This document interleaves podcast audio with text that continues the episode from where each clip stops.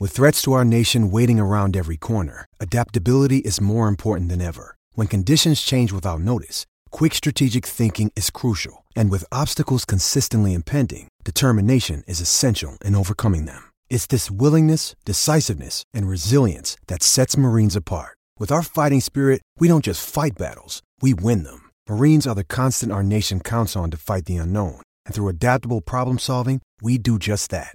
Learn more at marines.com. Welcome to Sooner Nation, the online podcast for Heartland Sports, heartland-sports.com. I'm Matt Hofeld along with Rich DeCray. Uh, Rich, different location for me this week. Um, I'm not in the mountains anymore. I'm actually in the middle of the jungle, but I have better Wi-Fi. So I, I hope the the audio issues we had last week have been resolved, and this week we'll have a little bit better showing or at least sounding uh, podcast.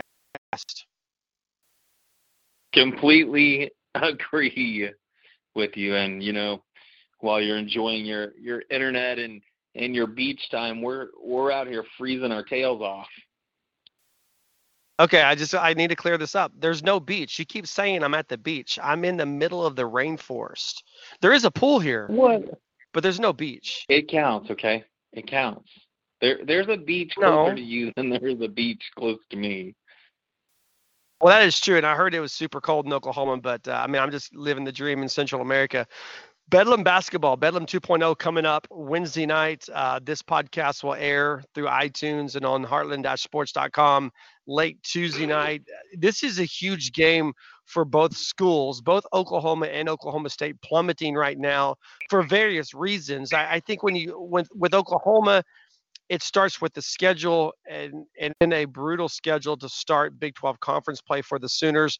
For Oklahoma State, I mean, it's just it's it's implosion by by their own hands when you look at the discipline problems they've had the transfers this team i did a post today earlier on the website this team is down 21 points on average per game with the four personnel that are no longer on the team had to do open tryouts to um, just to get enough players to practice with.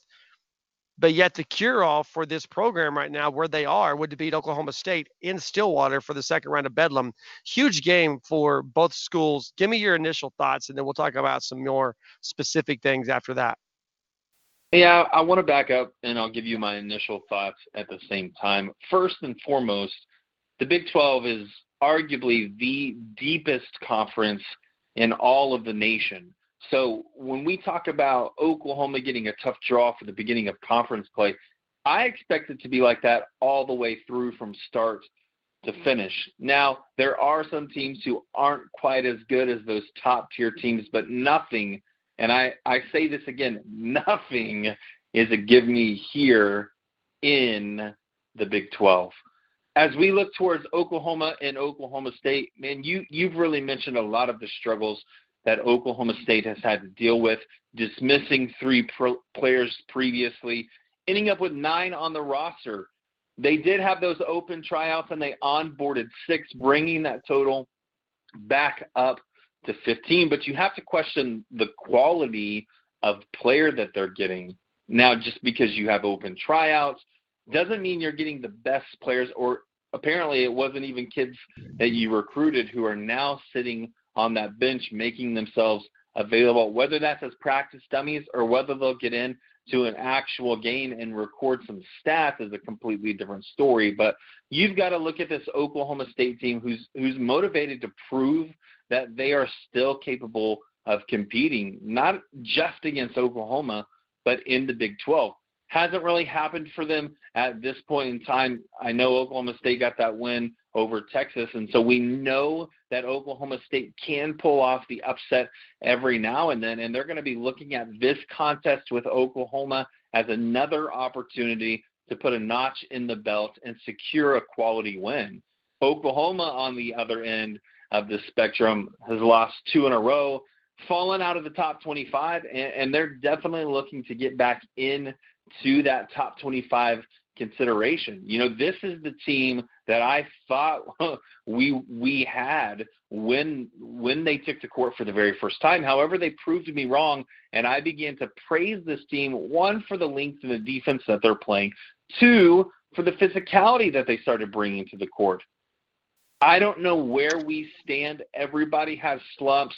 Maybe this is just a mid-season slump, a little bit of fatigue for this team before they bounce back and have an incredible end to the season. But my initial thought, going to stretch this out for you and say that I don't know that that anyone is going to knock off Kansas except for Texas Tech. Well, Kansas, I mean, they have lost twice in conference, so they're, they're right. They're, I, I am saying who who's going to end their 14 year streak? It, it's not. Oh, you're talking about winning teams. the championship, right? You're talking about yes, like, yes. oh, gotcha, gotcha. Well, and here's the I'm thing. not talking about beating talk, one game.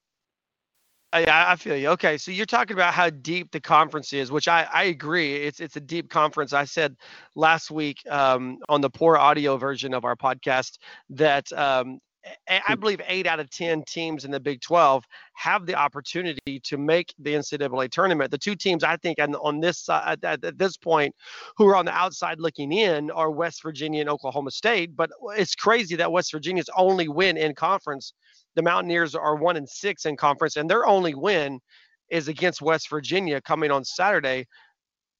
But only three schools in the Big 12 are ranked. Hang on, you hang got on, hang Texas on. Tech. Yeah, go ahead. I was gonna say, help me out because you said West Virginia's only win in conference was West Virginia.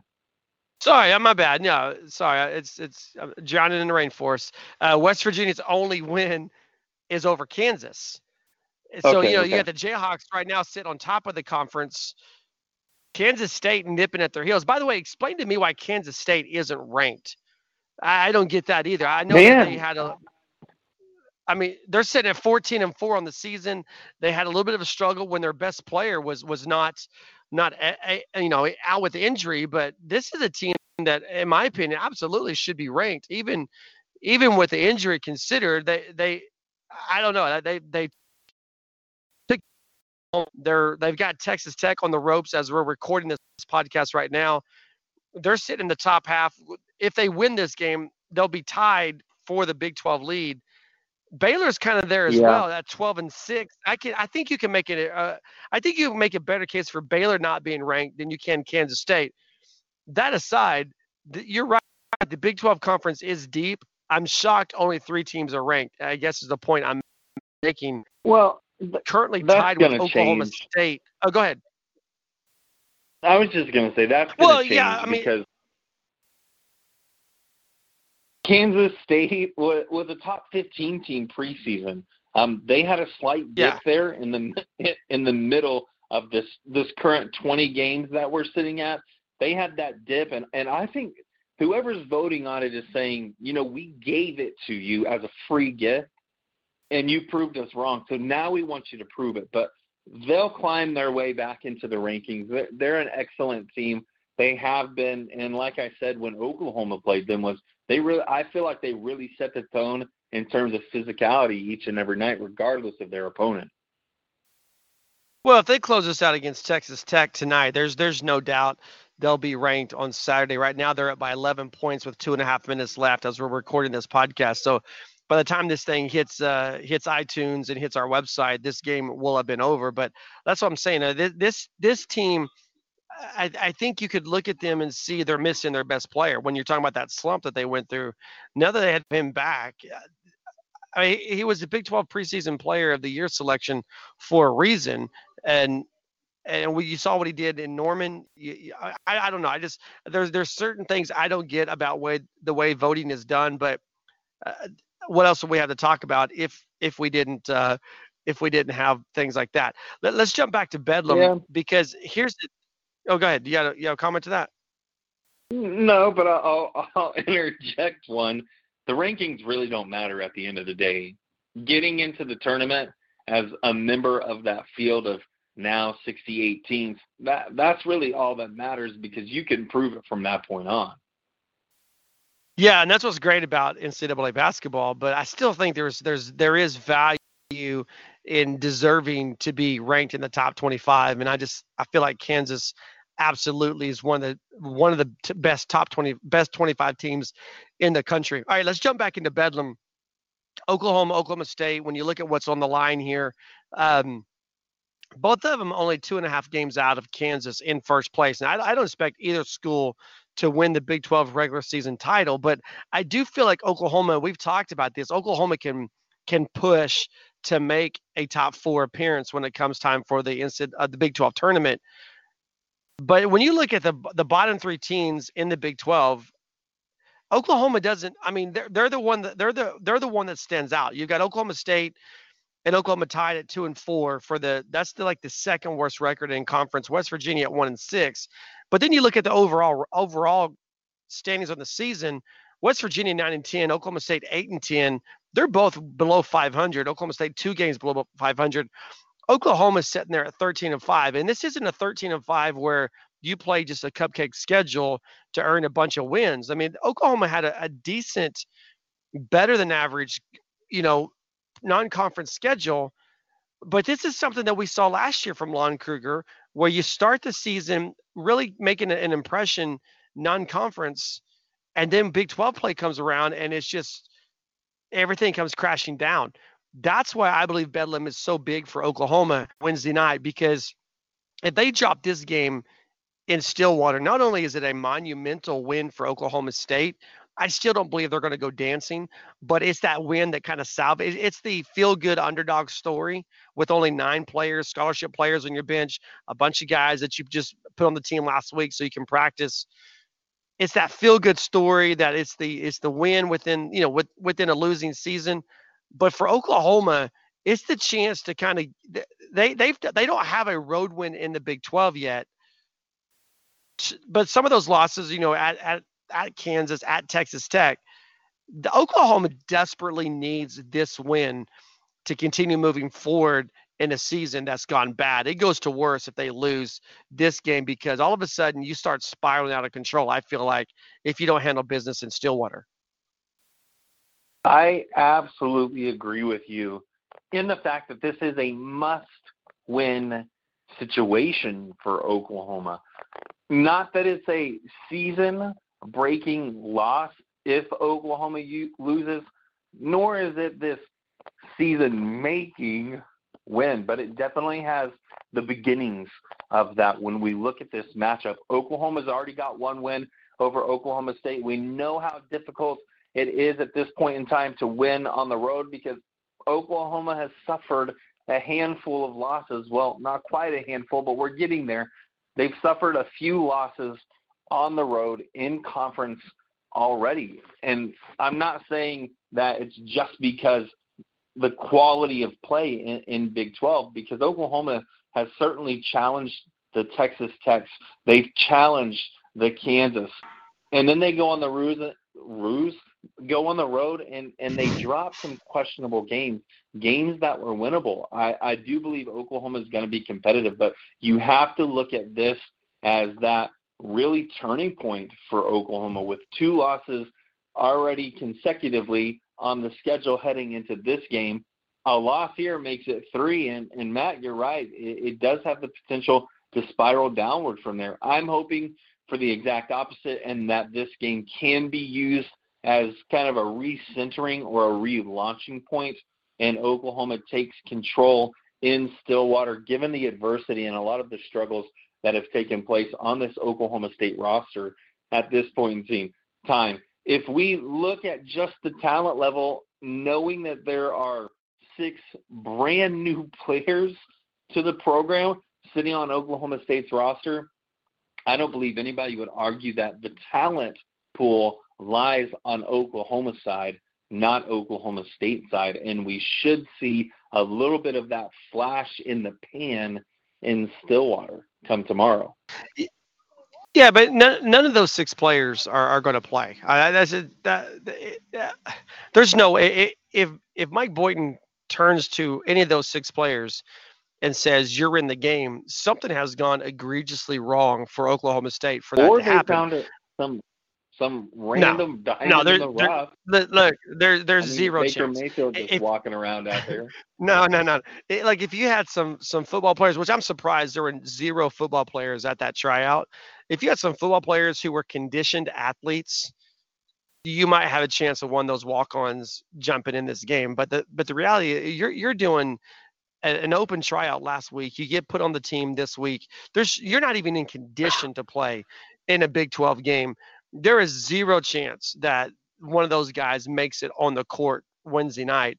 And if they do, I believe it's because something has, like I said, egregiously gone wrong for Oklahoma State. And what we've seen out of the last two games with them, even with a shorter shorter bench, is they put up a fight. I mean, the first half I believe is going to be a dogfight where Oklahoma I think will have a chance to pull away will be in the second half once fatigue begins to set in with those starters and, and Mike Boynton's rotation. He's going to have to rotate guys out quicker than what Lon Kruger is going to have to do.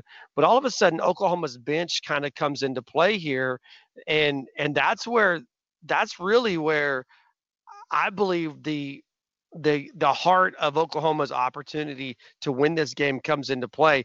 And we've talked about in previous episodes, you know, what is the key? What is the catalyst to this Oklahoma basketball? You know, we we talked about the, the no superstar and so forth, but I, I believe the catalyst for this team is in Kristian Doolittle. I, I think I, I, think I've, I've, been watching them, and you you know Christian James has the opportunity to kind of any given night have a double double and be the leading guy on this team. You know Brady Manek in and out every night is going to be like a, a workhorse guy. But Kristian Doolittle, when he is on, when he's when he's hitting, you know, like a phrase that we like to use, uh, when he's hitting on all cylinders, he becomes a guy that really sparks this team. You know, you go back to the last Bedlam game in Norman, you go back to that win over TCU when Oklahoma picked up their only win over a top 25 program this year. I think he's that player. When Mike Boynton has to go to his bench and and the guys get tired legs, the more Kristian Doolittle can come in and do against guys like that, the better Oklahoma is. And without jumping so far ahead of everything, he's kind of the guy I'm watching tomorrow night to to be, you know, that catalyst. He he comes off the bench typically for Oklahoma. He's third on the team in minutes played with 26. He's averaging just under double figure scoring in 9.1 points per game. But look at what happened against Texas. Kind of a slow start that's that was kind of one of those things that doomed him. comes, I mean, only has nine points in the entire game. But you go back to that win against uh, against TCU, he's got 24. The win against Oklahoma State, he's got 16. You get Doolittle in double figures. I, I think Oklahoma has a legitimate chance to get a, away from Stillwater with their first conference win on the road. I don't disagree with your pick there. I do like that. I'm going to go with a, a, little bit of a different tactic here or a different stat line to watch rather than just an individual player because I believe with the current situation that's happening, if Oklahoma State fouls Oklahoma and sends them to the line upwards of 20 times, Oklahoma's going to going to blow Oklahoma State out of the water in their own place. Now, if they can keep that under the 15, the 18 to 15 range, I think it remains fairly close throughout a majority, excuse me, of the game. As in, it's probably like that six to ten point range where Oklahoma State pushes and then Oklahoma responds, or Oklahoma begins to push that lead and Oklahoma State responds, closing the gap a little bit. It's all on free throws for me at this point in time because they are free throws. You should make those. That's not always a given, unfortunately. But like I said, if Oklahoma State is consistently sending these Oklahoma players to the line, the, the Aaron Calixte, uh, and Odomes, guys who are going to slash towards the basket or who are going to play physical, if they're sending these guys to the line, not only is Oklahoma State most likely going to be in foul trouble with individuals and contributors – but they're also going to be giving Oklahoma that opportunity. I know I'm stating this and it's so obvious, but I'm I'm going to state it anyway. They're sending Oklahoma to that line for those what we're calling free points at this point. Well, yeah, Oklahoma shot 36 free throws in the first round of Bedlam, and you know, you talk about making them. They they they missed 11 of the 36 free throws, 69.4% uh, from the floor, but it was an ugly game all around for for that first round of Bedlam. Oklahoma shooting less than 37% from the field. Oklahoma State shooting less than 35% from the field. It was atrocious three point range. Both of them, OU at 25%, Oklahoma State at 23%. I believe that's where that's where the defensive key lies for Oklahoma because Oklahoma State's going to try to make it rain, uh, if I can use that phrase, from the three point line. And uh, if Oklahoma continues to defend the perimeter like they have all season long, I think that's where I mean, you, you let Oklahoma State shoot themselves out this game. Don't give them good shots. Make every shot contested from from long range, and then crash the boards. The Sooners had a 12 a 12 rebound advantage uh, over Oklahoma State in the first round. They got 36 defensive rebounds after really being you know taking it on the chin a little bit uh, early in that game on the boards. This is something that Lon Kruger has been preaching all season long: defense and rebounds. I think to me that's where lies for this team is is continue to contest every shot, don't give any freebies, and then crash the boards. Oklahoma's strength certainly has been their defense. Matt, you pointed it out. Their three, their defense of the three-point line has been excellent. I can remember talks leading up not only to Kansas but also Texas Tech of, of the defense that the Kansases and the Texas Techs were actually going to be facing throughout the duration of the season when anyone played Oklahoma. It's because of that length. It's because of that recognition, the switching on every screen and the communication that I think we've seen this elevated level of defensive play from this Oklahoma team. You watch them. Now, we've gone to practices together, and one of the things that we consistently see is that level of communication. It's almost as if it's not just the uh, players sitting in there, but it's loud enough to have a small crowd the way that these guys are yelling in an attempt to communicate what's happening on the floor and who's going where in order to defend that ball or that pass or that shot, whatever it may be. Again, it's been the strength of this Oklahoma team.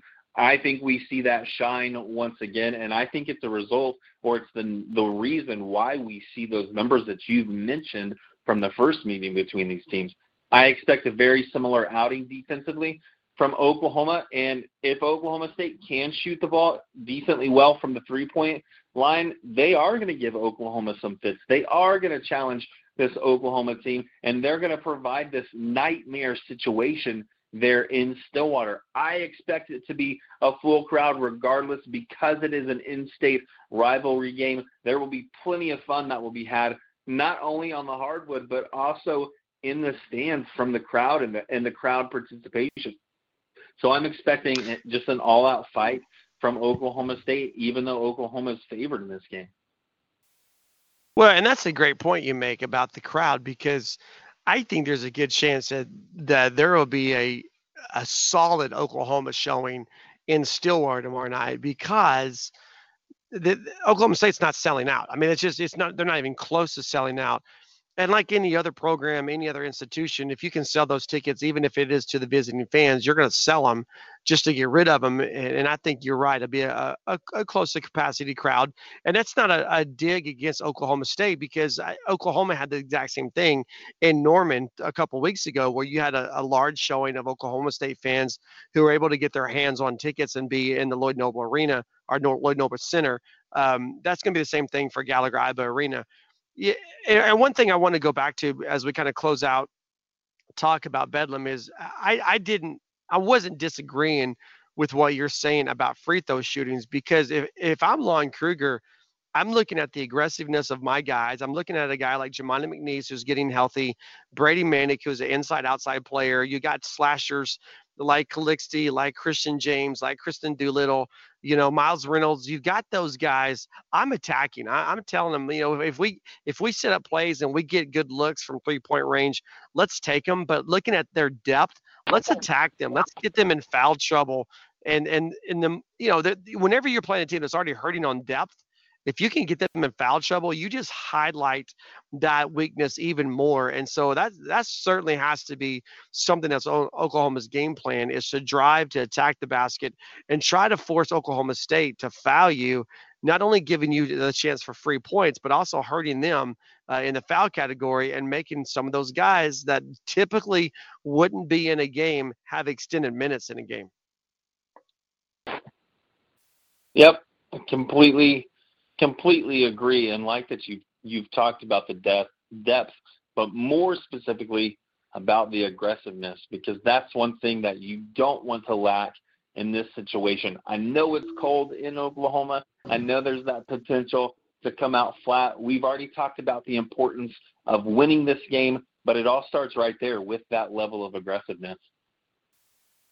Well, when you look at Oklahoma's schedule and, and you look at the two and four mark in Big 12 play, you know, you can say some of those losses are excusable. I, I, I said that I, I, felt like Oklahoma could run the table in Norman and protect the home court. I obviously was wrong on that with the loss to Kansas State. But I, I don't look at that as a bad loss. I, I, don't look at the loss in Lawrence as a bad loss. Do, uh, I, don't even think Texas Tech is a bad loss. But I look at the game Saturday night against the Longhorns in Austin those are games you got to win. I mean, I, I believe that Texas and Oklahoma are pretty much on par with one another. I felt like Oklahoma was maybe the better program before that game. I'm still not convinced they're not, even though they have the loss to Texas. That's the only loss when I look at the four losses in conference. That's that to me that's an inexcusable loss and and this one would be even more so oklahoma's got to get you, you lose to kansas state in in norman you got to pick one up on the road, and that's what this opportunity is there in front of Oklahoma in Stillwater. How do you feel about the losses? You look at the four losses. Do you agree that the, the loss to Texas is inexcusable, or do you feel like that's that's still when you look at losses being good losses or bad losses? I I look at Oklahoma State, Baylor, West Virginia. Those are all teams you should beat, in my opinion. You should beat them in Norman, and really you should beat them on the road as well. And I know Baylor's kind of near the top of the conference, but I feel like that they're a team that that if, if Oklahoma loses in Waco, in my opinion, it's a little bit of a disappointment. As far as Texas is concerned, I think you you should beat Texas every day of the week. But that's just part well, of okay. Well, time out, time out. Because yeah, because let's let's take the rivalry out of it. You know, if, if Oklahoma's playing Texas, you know, in Uno, I want Oklahoma to win, right? I mean, but take the rivalry out of it and just look at the team. Look at the level of competition, the state of the program. Remove the Longhorn logo, remove Matthew McConaughey in his burnt orange suit. Oklahoma should beat a program that caliber. They should beat them. And and that's that's uh, yeah, the fact that it is Texas makes the loss even that much more disappointing. But when you're comparing program to program, and where Oklahoma was going into Austin, that that's a must win. That that's a game you got to pick up on the road, especially after dropping one at home and they don't do it. But a loss in Stillwater is even worse than that, in my opinion. No, I I do agree with that statement. Back to the, this Texas conversation because one thing that I feel like Texas fans were hoping was Shaka Smart coming to the university, taking over as the head coach of the basketball program would bring about a lot of success. And some of that was based on his history, based upon the style of basketball that he brought with him, knowing that he didn't have the athletes. I thought he got a little bit of a grace period there. Now he's got his own recruits, and and they're not having the success that I thought they would. They haven't been as successful as they were under Barnes, even at this point in time. When I'm looking at this Texas team, I do have to consider them as as a middle of the road conference team. And I agree with you. Oklahoma should have won that game. Oklahoma gave themselves plenty of opportunities to beat Texas on the road in Austin. It just didn't happen. Sometimes, unfortunately, that is the way that the cookie crumbles, and you have to accept that and move on. But I do agree with you, Matt. Texas is a beatable program. They're beatable whether they're at home or they're on the road, and Oklahoma should have secured that win down in Austin. Moving forward to Oklahoma State, we keep beating this dead horse, but it is a must-win game for Oklahoma. No, no way around that. Well, and, and here's the thing that we haven't talked about yet when it comes to this Bedlam game is that this sets up Oklahoma to go on a little bit of a run. They, they play this Bedlam game and then they, they host Vanderbilt for the Big 12 SEC showdown. And then it's Baylor, and then you're you're at West Virginia. I think that's four winnable games for a team that desperately needs to have a string of four wins in a row. Hey, let me ask you a question while we're on the subject. Are you a fan of the SEC Big 12 Challenge? Yeah.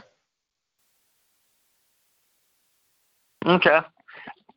I'm only asking because I feel as though it's becoming a little bit mundane and a little bit pointless. Why do I say these things?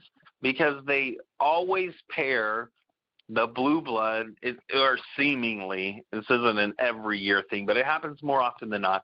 They pair the blue blood, can, what's considered a blue blood program, up with a, another blue blood program. These lower tier teams, the middle of the road teams, aren't necessarily getting a crack to prove that the Big 12 is worthy of, of much higher consideration when it comes to who's playing Kentucky this year, who's playing Florida this year, et cetera, et cetera. Now, I loved it last year. Oklahoma playing Alabama. We got to see two what were considered two of the best point guards in the country go head to head and get that eye test. Is Trae Young worthy of, of a lottery pick, or or is it Collin Sexton who's going to be taken as the first point guard coming out of the collegiate ranks here in the U.S.? I, I like that those kind of storylines. I know we got that when Buddy Hield and um, Ben Simmons were on the court together as well, seeing two future NBA players play against each other. But again, I want that crack at, at some of these bigger name programs to prove that the Big 12 is exactly what we've been saying they are, in that being the deepest conference in the country. That's all. That's that's my little rant. I'm done. Well, I mean, point well taken, but the truth is, I, I don't know how that schedule is put together uh, on that to to really talk about it, other than you know it is what it is, and I think you've had you've had in the past where you know Oklahoma's played LSU, Oklahoma's played Florida. You've had some of those higher profile names in the in the SEC. I, I don't look at Vanderbilt as a blue blood, um, but I mean, like I said, it, it is what it is. Um, he's Rich. I'm Matt. Uh, Heartland Sports is our website, heartland-sports.com. Listen to the Sooner Nation podcast. Rich, football is the meat of what we do. So let's talk a little bit of, of football. Jalen Hurts makes it official, uh, enrolls at Oklahoma, is on campus as a student. Uh, kind of talked about his final ride uh, in college football. Now that Oklahoma has that position group settled, I, I, think there is a question there about depth that we can get into here in just a little bit. But you look at the skill positions, you they're they're set. They're set at receiver. They're set at running back. You know, Grant Calcaterra, I don't consider him a tight end anymore, but they're set if you want to if you want to call that position. To me, I, I, think the next question mark that you look at with this offense is, is along the line where you're replacing four starters. How big of a concern is that for you going into spring? It's the biggest concern on the table if we're not talking about the defense.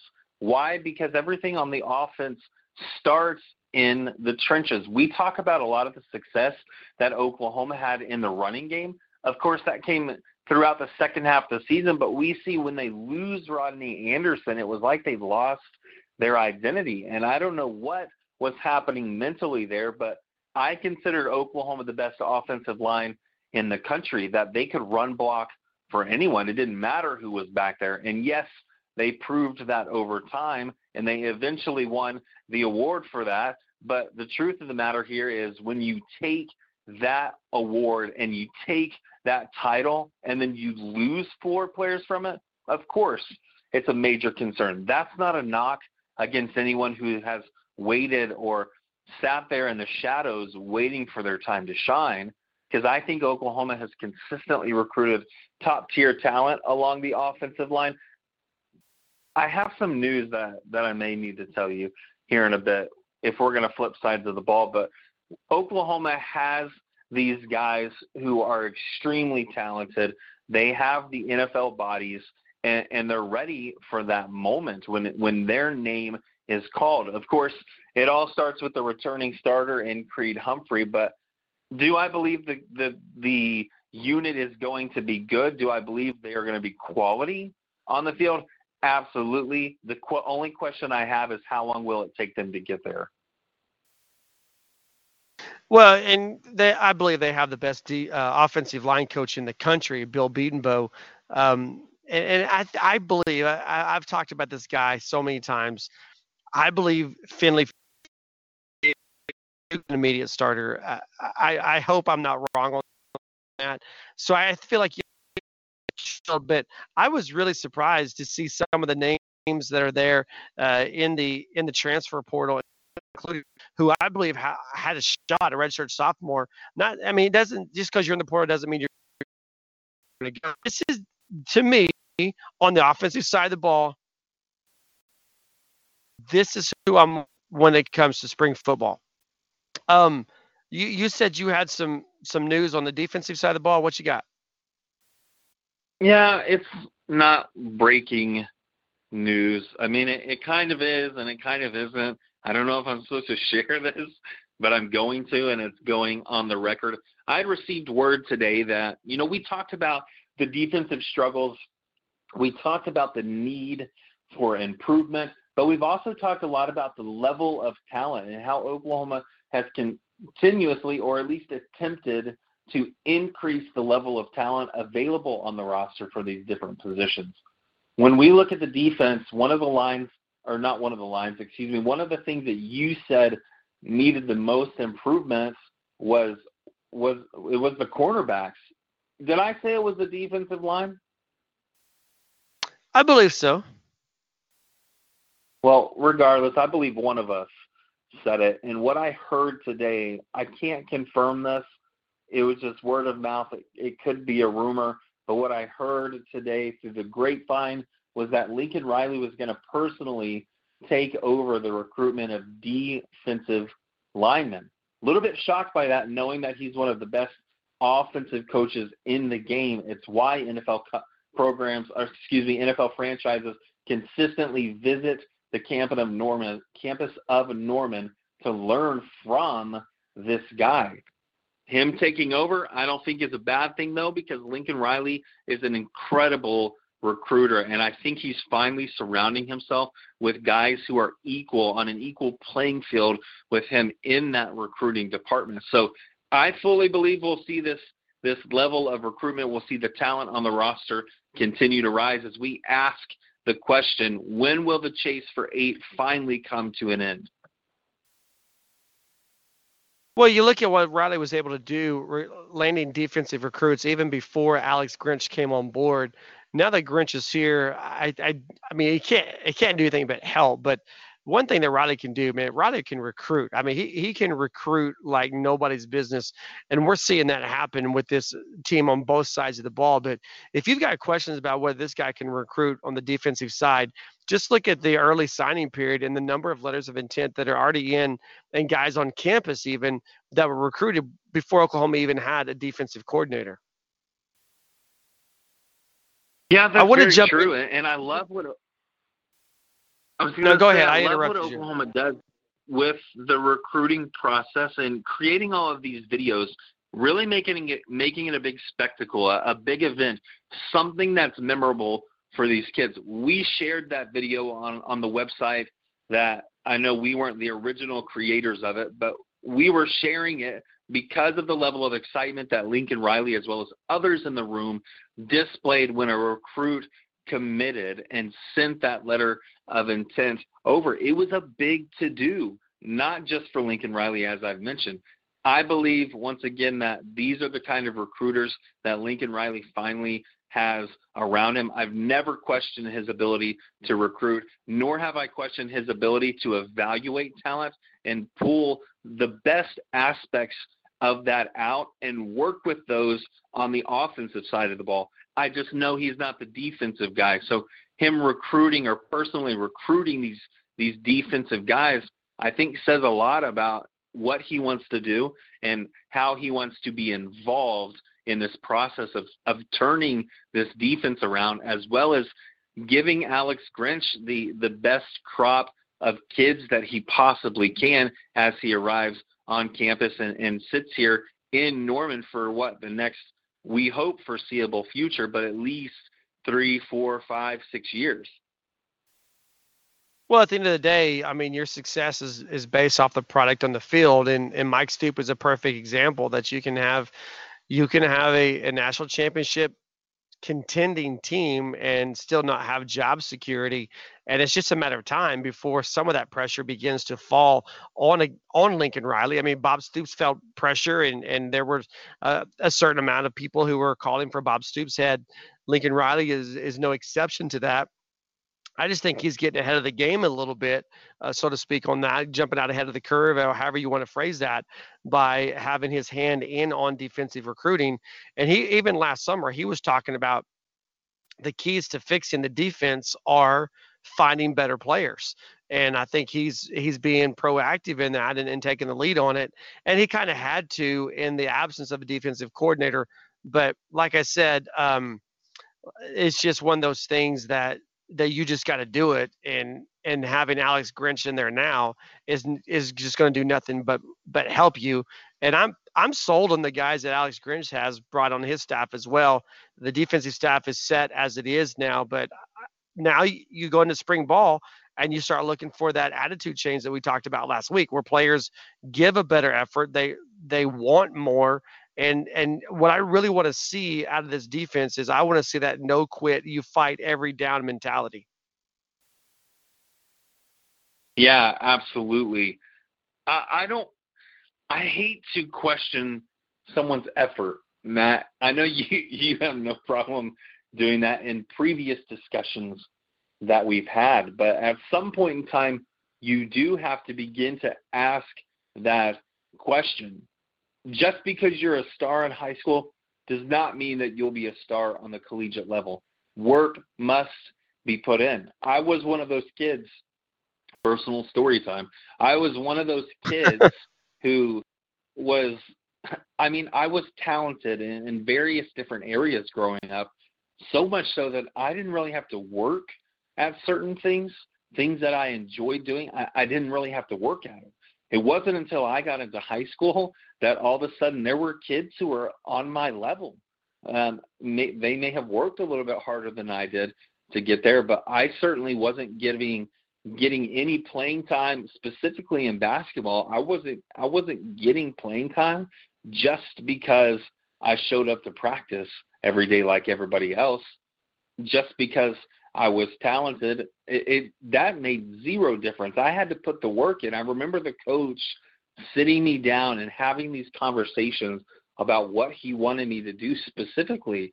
And if I didn't do those things, that then he knew. I mean, it was evident when I showed up day in and day out and hadn't put in the individual work it took to get to that level. I can only imagine that increases on the collegiate level, so much so that they can tell the instant you walk on campus after a summer or after a week off what what have you been doing you know in, in your personal time what have you been doing? So needless to say i think you do at some point in time have to question effort a little bit and wonder are are these guys is this group that we have in the locker room are they leaving everything they have on the field or not? So there you have it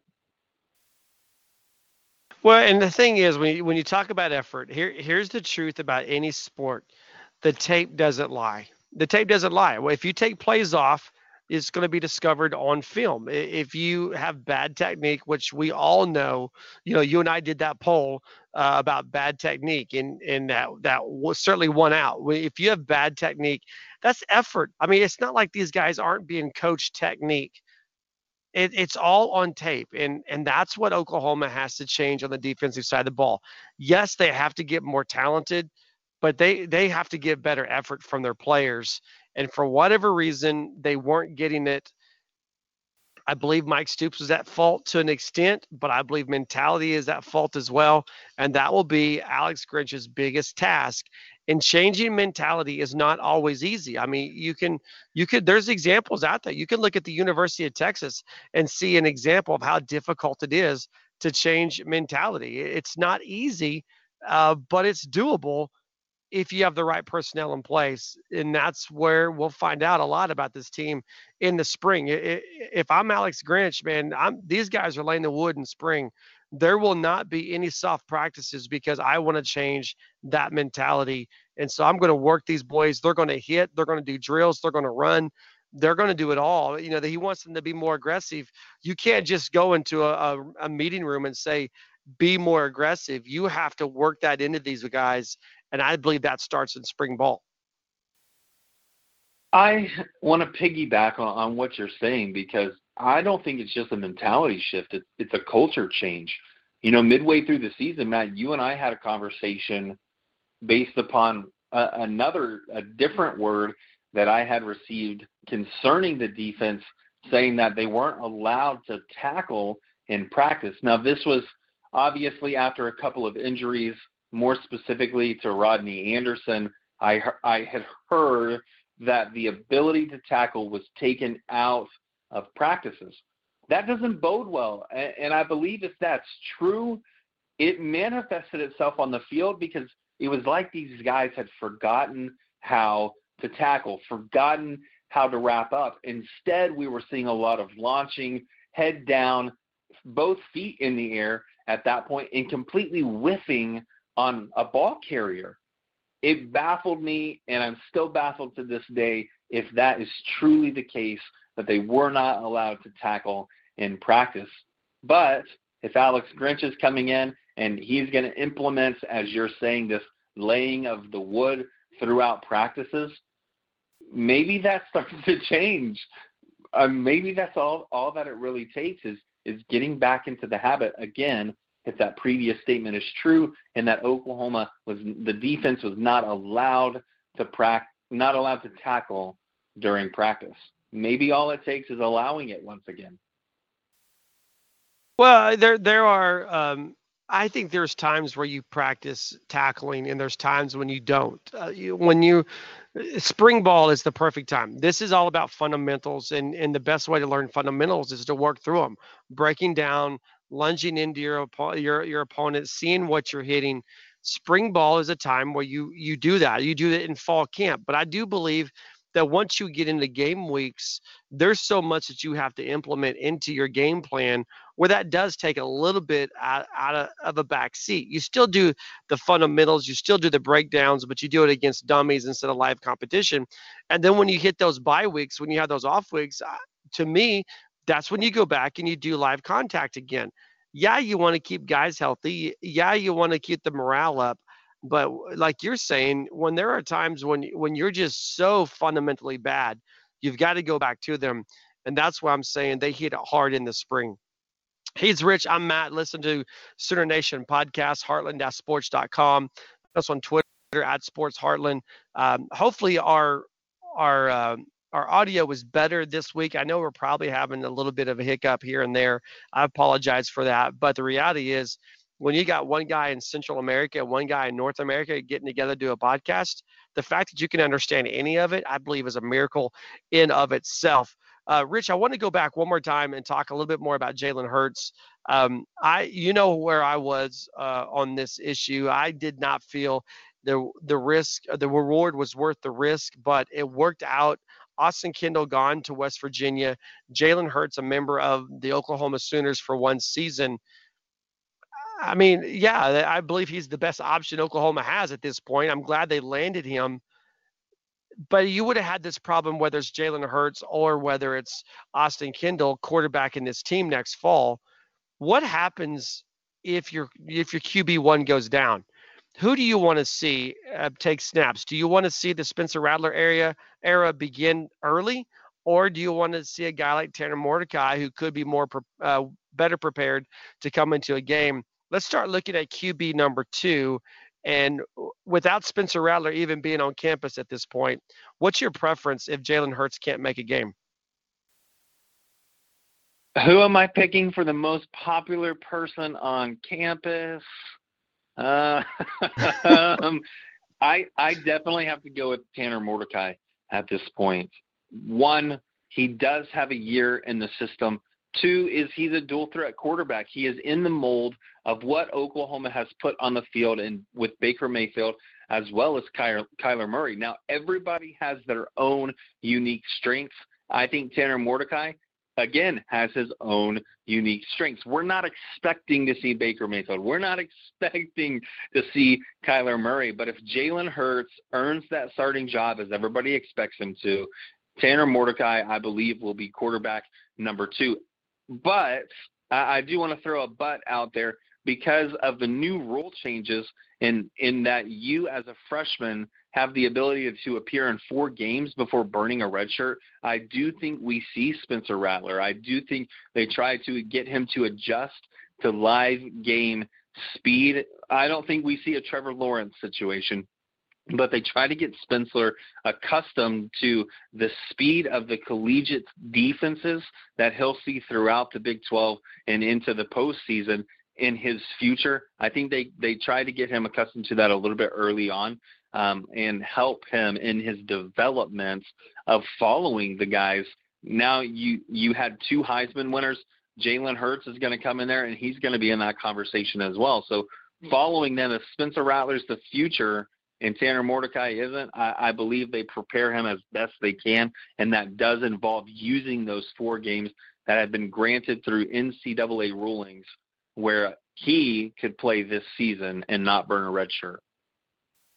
Yeah, I agree with that. I, I, think there's a difference though between garbage time play is what that's what you'll see from Spencer Rattler uh, in actually being in to compete for a win. Which I think if something were to happen to Jalen Hurts, uh, Mordecai, I believe at this point is the guy that you would want to go to, particularly when you consider that Spencer Rattler won't be on campus for spring ball seeing a guy like Tanner Mordecai and his development is the reason why you're going to want to pay attention to spring ball and the red white game. I bet Jalen Hurts plays very, very little in the spring game, even though the quarterbacks have that blue target jersey on, which basically means you can't even sneeze around them you don't risk that because of the depth that you're facing, the depth issue you're facing at quarterback. So it's going to be fun to see this uh, this team uh, at quarterback over spring ball because you're going to see guys out there like Tanner Mordecai and, and Reese. I don't even know the guy's last name. Uh, that's how far down he is. Uh, what's that? Reese Clark. That's who I'm thinking about. You're, you're going to see those kind of guys. You're not uh, talking about Tanner Schaefer. You don't want him in the mix? Yeah, Tanner Schaefer. No, I, I didn't. I think you're going to see them all. You're, there's there's like four guys on on campus right now that are that are quarterbacks for this team. See there's I, I can go through it if you give me a second to think about it. There's Reese Clark. I already mentioned him. We already mentioned Tanner Mordecai and Tanner Schaefer. There's one more that I'm not thinking about that it will. Oh, uh, the kid from um, the kid from Heritage Hall, um, Connor McGinnis. No, I did not look that up, but Connor McGinnis is the guy that I'm thinking about. So I think you see them all. I think you see very little of of Jalen Hurts, and you're going to see a lot of those guys just because you have to develop depth and you have to know the answer to the question that we're proposing of what happens if you have to go to QB2. Who is that option? And obviously, I think uh, at this point it is Mordecai, but you, you never know. It, it could be it could be Schaefer or somebody else uh, Sooner Nation podcast. Got to wind it down. Um, thanks for listening. Whether you're following us on iTunes or at heartland-sports.com or on TalkShoe, we appreciate you uh, participating by listening. Uh, if you got comments you want to drop in there, please uh, feel free to do so. We'd also love to hear your feedback. Twitter at Sports Heartland. Rich, I'm putting you on the spot. Um, Bedlam Wednesday night, Stillwater. Both teams desperately need a win. Who gets it and why? I do believe it's Oklahoma. They are the more talented team, but I also think they're going to come out and be more aggressive, as we've already talked at this point in time. Knocking down three point attempts obviously will be crucial, crucial as well as defending those. But again, I'm giving it to Oklahoma, and it's not going to be by a slim margin. I, I'm saying it's by double digits double digit win. You heard it here. I think it's a great first half. I think it's very close. Um, here's the thing where Oklahoma is right now. We we talked about their losses. I probably talked more heavily than you did, but every single one of their losses at this point is redeemable. You know, you you lose on the road at Kansas, you lose on the road at Texas Tech, you lose on the road at Texas. Those are all redeemable wins because all three of those teams are coming to your house how do you redeem the Kansas State loss? Well, you got to pick up some road wins. Bedlam gives Oklahoma the opportunity Bedlam to do that. You get the you, you, get the you get the Bedlam sweep.